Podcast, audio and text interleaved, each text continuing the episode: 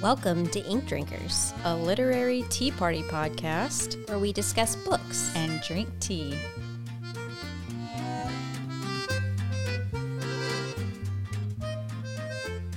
I just got excited because I was looking at the um Do you get the 225 magazine daily emails? Mm, no, I don't think so. Um, well, I do. And uh, I was looking through today's email and it said, let me get back to the title. An ambitious concept for Gonzales inside library wine and provisions. You saw that? Yeah, so that um, is at the front of the neighborhood I used to manage, Oh, okay. Conway and Gonzales. Gotcha. So they were always planning to have some type of um, restaurant there, but it was going to be Poor, which is like a Lafayette-based restaurant that's really cool. But um, I think management changed hands, and one of the builders who builds in that development, who I- used to work with directly, he decided to go into the restaurant Okay. business and um, open this restaurant, and it looks really cool. It does look really cool, but I got excited because I saw the name Library Wine Yeah. and Provision, and I was like, "Wait, is this a restaurant that has to do with books? What's going on?" And I was really excited, but it It's really, really not. It doesn't have anything to do with books. it's literary in nature. Like I think some of their drinks have literary names, but it's more like a kind of um, a, a dark noir type feel. I think there's like some Edgar Allan Poe photos. Like I think that they have like big paintings of literary figures in history, and I think it's themed around. It that, says he landed on the name as a nod to the book size list of wines the spot offers. Ah. It says if you're offering a lot of wine, you have a wine library. It, Ah. it sounded fun to say with your friends, hey, let's go to the library instead of something like the whatchamacallit grill or something like that. So I, I, yeah, I don't, the only picture I can see is, um, I mean, they, they made their bar to like look like a library. Yeah, it does, case, and they but- do have other photos on because it came out on a couple different. I think it was in um, oh, what is it? Not two two five, but um, there's something else that goes every day that I get updates about. I can't remember. Baton Rouge Business Baton Report. Rouge Business Report. Oh, see, I haven't been keeping up with Yeah, all my stuff. I just happened to open this email and I was like, library, what? But they had other photos, and it was very much. It kind of has like a speakeasy feel to it. Mm-hmm. Like a 1920s velvet, Yeah. dark kind Yeah. of feel to it. Um, but yeah, I didn't think based on what I read, I didn't see the thing about the the wine library thing, but it didn't look like it was book, like seriously book themed. Yeah, it, the article said he like went in a Facebook group for wine lovers and like put a list of 50 different potential names for his restaurant and like that's what everybody voted on Oh, was very library. cool. So Um, his wife actually owns. Um, I don't remember the name of the store, but she does like the the, t- Louisiana based T-shirts. She works out of Electric Depot in town. If people who are Oh, okay. local, um, she has a little. she's not a little. Like it's a pretty big T-shirt store, and I think she ships all around the country and stuff. That's she does a lot of game day shirts and Yeah. a lot of Louisiana inspired type shirts, and um, they sell like some cool gifts and stuff like that. that's really cool. Yeah, Hmm. Well, we'll have to go check out that um, place. yeah. Let's do that. That'd be fun. Let's record an episode there. Just kidding. He may let us. Like I think I have his cell number. we can text him. I mean, we could go like during the day when nobody's Yeah. there.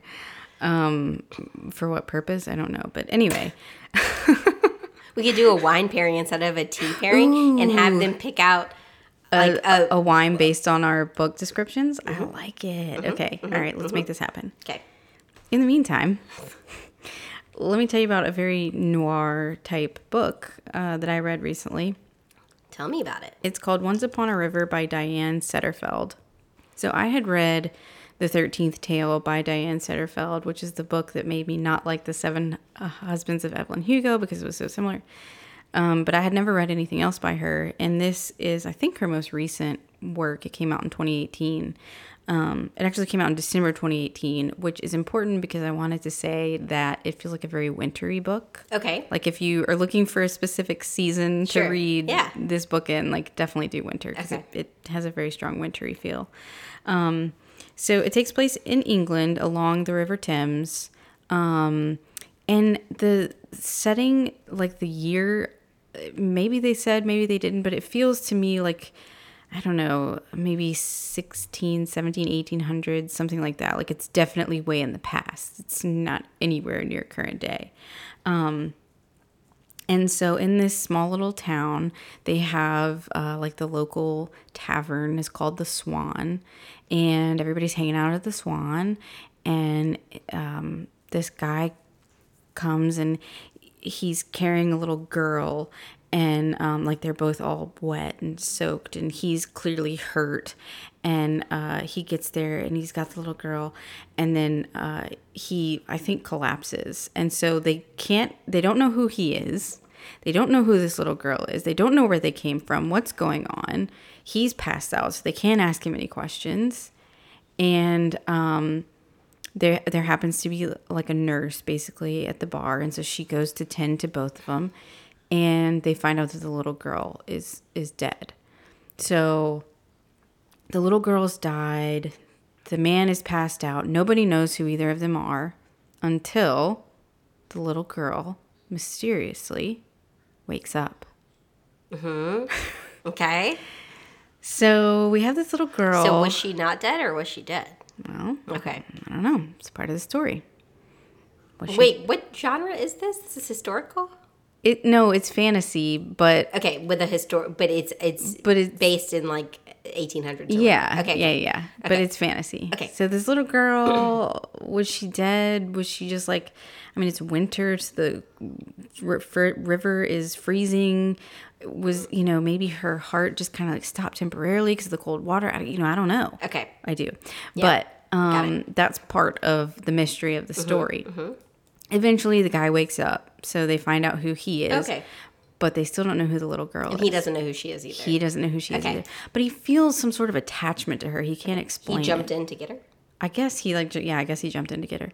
He feels some sort of attachment to her, but everybody kind of feels this attachment to her. There's just something about this little girl. Okay. And the little girl is maybe about 4 years old. That's their be- their best guess. So we had this wealthier couple who about 2 years ago their daughter was kidnapped. She was a little blonde girl and they paid ransom money and they never got their daughter back. And um it just so happens that the little girl that was pulled from the river looks very similar to the girl that was kidnapped. So Same age, same age, same everything. Does she belong to this couple? and she doesn't. She can't tell them who she is. She won't speak. Okay. Yeah, that's kind of important, isn't it? Yeah. She doesn't speak. Okay. So then, uh, also by happenstance, this um, farmer finds a note that's been all torn up and it was in like his son's pocket or something like that. And he pieces the note together and he hasn't seen his son in a few years. His son is a bad guy. He's moved away, he hasn't seen him in years. But from this note, he pieces together that his son had a daughter. And so he's like, Whoa, what's going on? Where's the daughter? Where's my son? All this kind of stuff. So he goes on a journey to find his son and his granddaughter. And he ends up at the Swan at the tavern where this little girl who was pulled from the river, This this is a bit nobody knows this a bit who she is, Stretch, but okay. is this his The- granddaughter. The son kidnapped the daughter of the wealthy people, and this is, and he claimed that she was his daughter, and not that man. Well, I We'll don't see. know. We'll see. So then we also have uh, this lady who's the housekeeper for the parson in town. And she is insistent. Mind you, she's a little bit older, probably, I think, in her 30s or 40s, but she is insistent that this little girl that was pulled from the river, that nobody knows who she is, she's insistent that this is her sister. Okay. So we have the we have these three families or groups of people or people who could all potentially lay a claim to this little girl, but nobody knows for sure who she is, where she came from, why she won't speak, how she was dead and then alive. Mm-hmm. So we follow kind of the Paper trail. Well, yeah, a little bit. We follow the trail. We follow the these three separate Storylines. groups to mm-hmm. see could it be their daughter? Could it be his daughter? Could it be her sister? Can you say if like one of them is accurate? I can't say. Okay. Um, There's a little bit of like magical realism to it because I mean this girl was like dead and now she's alive and it all has a very um it's called Once Upon a River because story is very important to the story. Like they love to tell stories at the tavern. There's a big deal with story time and they and so when this girl comes in they all have this crazy weird story to tell and so it's all very mysterious and just kind of like old and um it has this kind of like dark feel to it but the story itself the way it was written it was absolutely incredible like i it's been a long time since i've read something that was just written this well Hmm, Okay. It it's was- already intriguing. So now it's good writing too. I want to know. I want to know who she is. yeah Mm-hmm. Okay. and the um the conclusion is It's good. it's good and it's interesting. And we kind of get to go on little like side stories and, and side i don't know jaunts throughout the book because we've got the farmer. We've also we're also trying to figure out what's going on with his son. His son's doing some nefarious stuff. We've got the housekeeper. She lives with her brother who's terrible to her. Um, we've got the wealthy family who I, I feel like I can tell you they initially take in the little girl. Like everyone kind of decides this this has to be their daughter. Sure. Um, so they're they've taken her in, trying to get her to speak and see who she is, and you know make sure it's her daughter, I guess. Um, but uh, and then we've got the lady that owns the tavern, Margot, and her family, like her husband is ill and so she's handling the tavern on her own she has daughters she has um, a son who is like special needs essentially and then the guy who's pulled out of the lake and the nurse and the, i mean there's just all these storylines that that are all told separately but kind of But it wasn't at the same confusing. time it was never confusing Okay. i'm i was just blown away by how well done it was and how incredible like that someone came up with this story it was very impressive Okay. Well, I'm, this is I'm totally reading this okay good because I need to know. I need to know now. who is she? It is a long book. I will say that. It was many hours. And I kind of. Oh, and it's narrated by Juliet Stevenson, who is this British narrator who's just really, really fabulous. Like if you know, if you've never listened to anything by her, you're gonna love her. She's wonderful. But um, so the narration is amazing, the writing is amazing, the story is amazing. It's all really fabulous. But I kind of tried to force it, like I don't know. I, it really wasn't working for me at first because no books were working, but I mm-hmm. tried to make it work and I wish I hadn't because I think I would have enjoyed it even more if I mm-hmm. had waited until the right time. Right. But that said, like for me to have not been in the right headspace and still giving it five stars, you know, that's got to say something about Yeah, it. for sure. So Very cool. definitely read it. I can't wait to hear what you think about it. I am definitely going to read it. That sounds straight up like something that I, I have to I have to know. I have to know, Jamie. I gotta know. I think it, the audiobook was like 26 hours or something crazy like that. So just, Oh, yikes. you know, Okay. good luck to you. It's 16, sorry. Not 26. Okay. 16. 16 's better It's still a lot, but Yeah. anyway.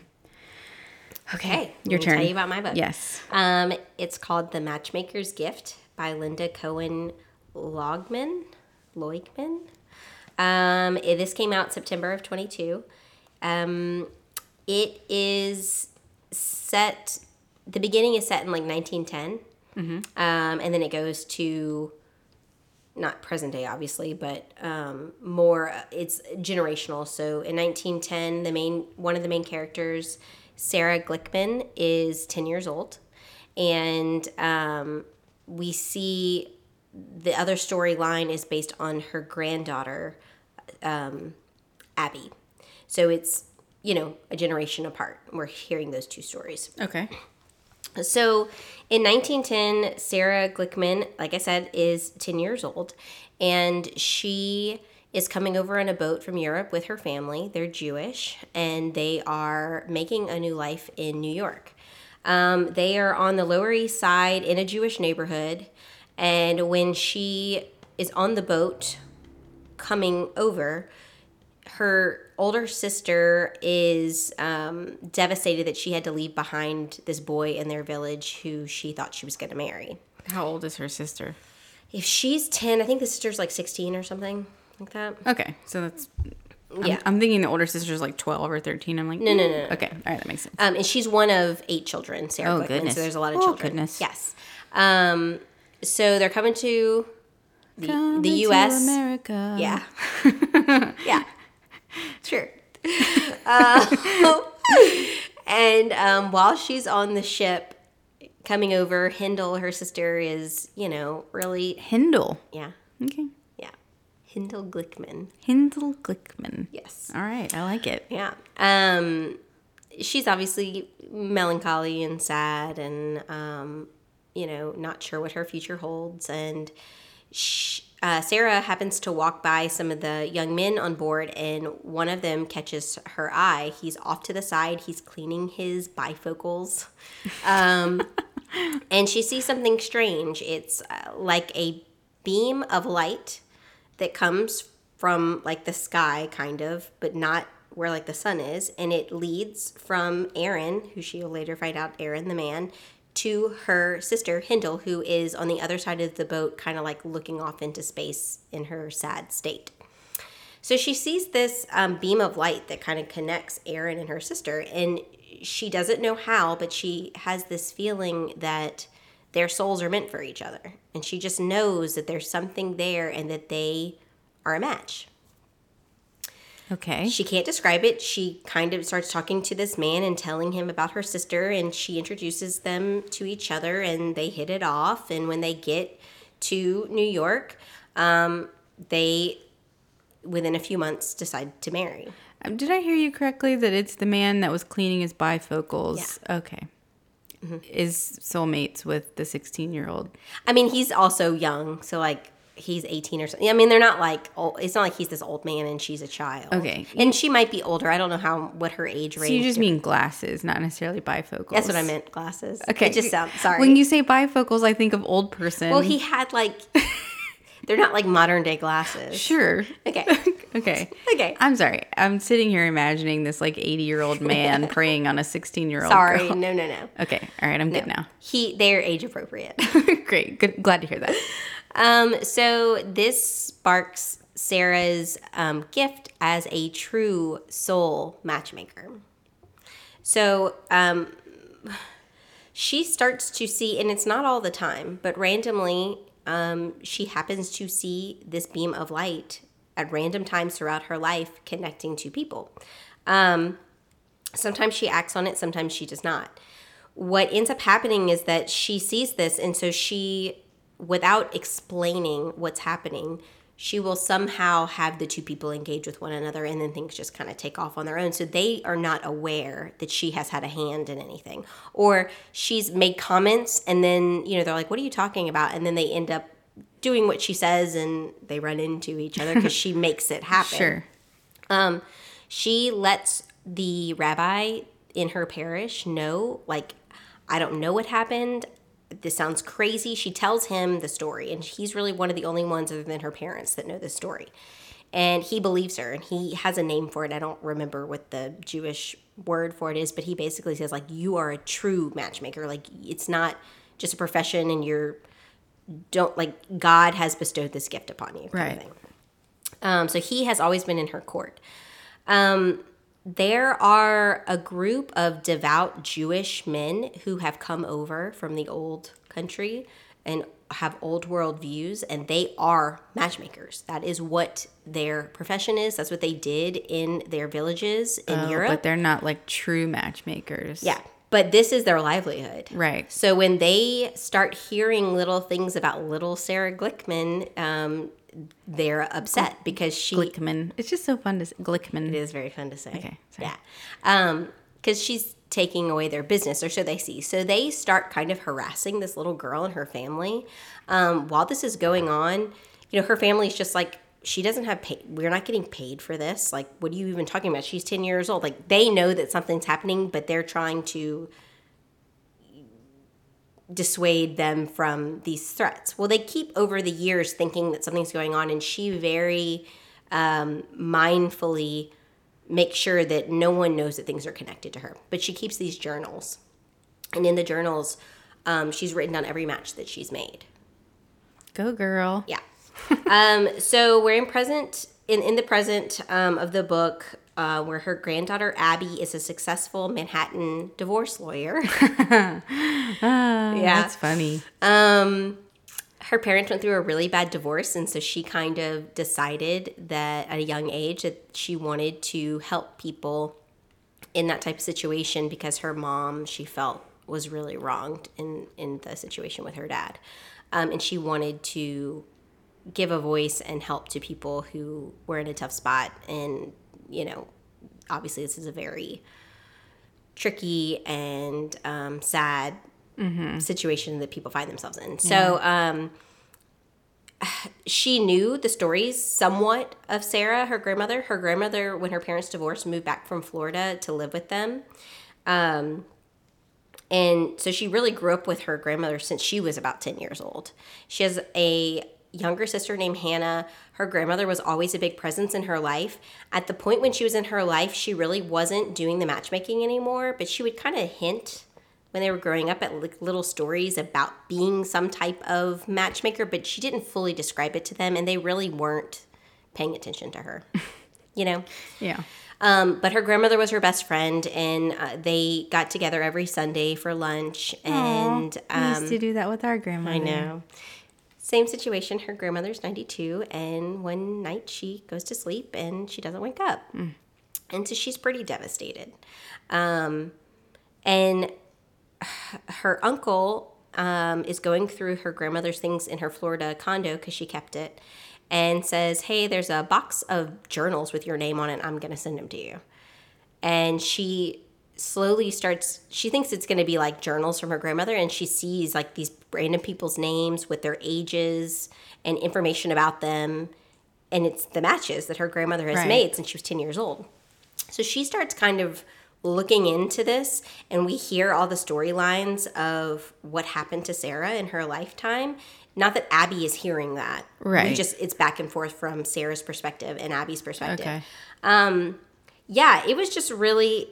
It, was a lot of um, historical Jewish New York in that 1910 to 20 like you know you're immersed into that Yeah. life in this borough of New York um, where their lives were you know you're very still in your community of people same for Italians same for you know what I mean like it's they have these areas of town and those are your those are the people that you're Yeah. around and so Yeah, she grew up in this um, very Jewish male dominated world um, and if you are not married and you're a woman, you're not supposed to practice matchmaking in her culture. Oh. It's like a no no. So that was another thing that she had to kind of overcome.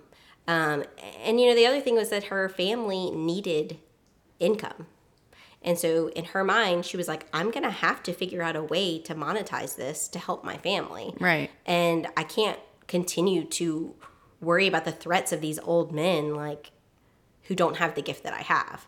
Um yeah, I don't know. It was just really feel good and their stories were really interesting and it was really cool to see Abby learn about her grandmother in a different way and really understand the impact that she made on so many people's lives. Um it was just a really it was I would say it was a 4 star just cuz I in the middle I got a little like a little bored, Yeah. but overall it was a really good story.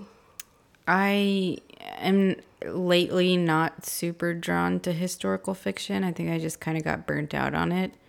Um, but I think that's because a lot of historical fiction is like World War II. And so anytime there's a decent sounding historical fiction that's about something other than World War II, like I I want to read it. And I will say there was aspects like Well, yeah. I mean, like because people went part, to war. Some of the men in the village went to war, and like her brother Yes. goes to war. You know, but it doesn't sound like that was the main No. time period No. of the novel. So Yeah. interesting. talk about the tea.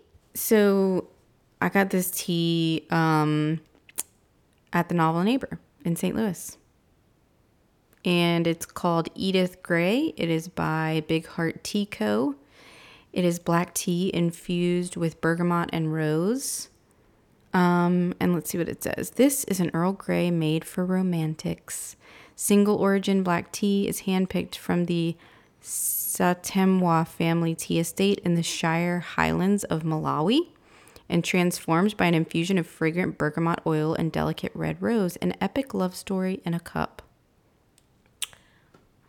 I think I don't really like rose. I don't know if I fully taste rose, but I feel like it's not as smooth as I want it to be. It's a little bitter. Mm-hmm. And I, I just not, I'm not really a rose fan. I um, kind of forget that sometimes. It doesn't have like a great aftertaste either. Agreed. It's not terrible. It's just not like the best Earl Grey ever by any means. No, I we've definitely had much better Yes. Earl Greys, but I always like to give these a try because, you know, sometimes they add little twists, and this one just has a twist that we don't love. I agree. Well, thank you for chatting books with me today. I know this was nice. I liked our historical um, reads, although I think that your pick um, was definitely more five star sounding, and I'm still thinking about what it could be, and I want to read it really. I feel like my book was so epic, and and what I didn't say about it is that it has like a fairy tale feel to it, which obviously Once Upon a River sounds. and I kind of love that. fairy like tale, I, I love all that type of Yeah. that feel that fairy tale feels really cool. All right, well, it's time for you to get to reading. all right, cheers. Cheers. Thanks for listening. Be sure to check out the show notes for the full list of books we discussed today. You can find that in your podcast app or on our website, inkdrinkerspodcast.com. And please support us by subscribing anywhere you listen to podcasts and leaving a review. You can find us on Instagram and on Twitter at Ink Drinkers Pod. Cheers!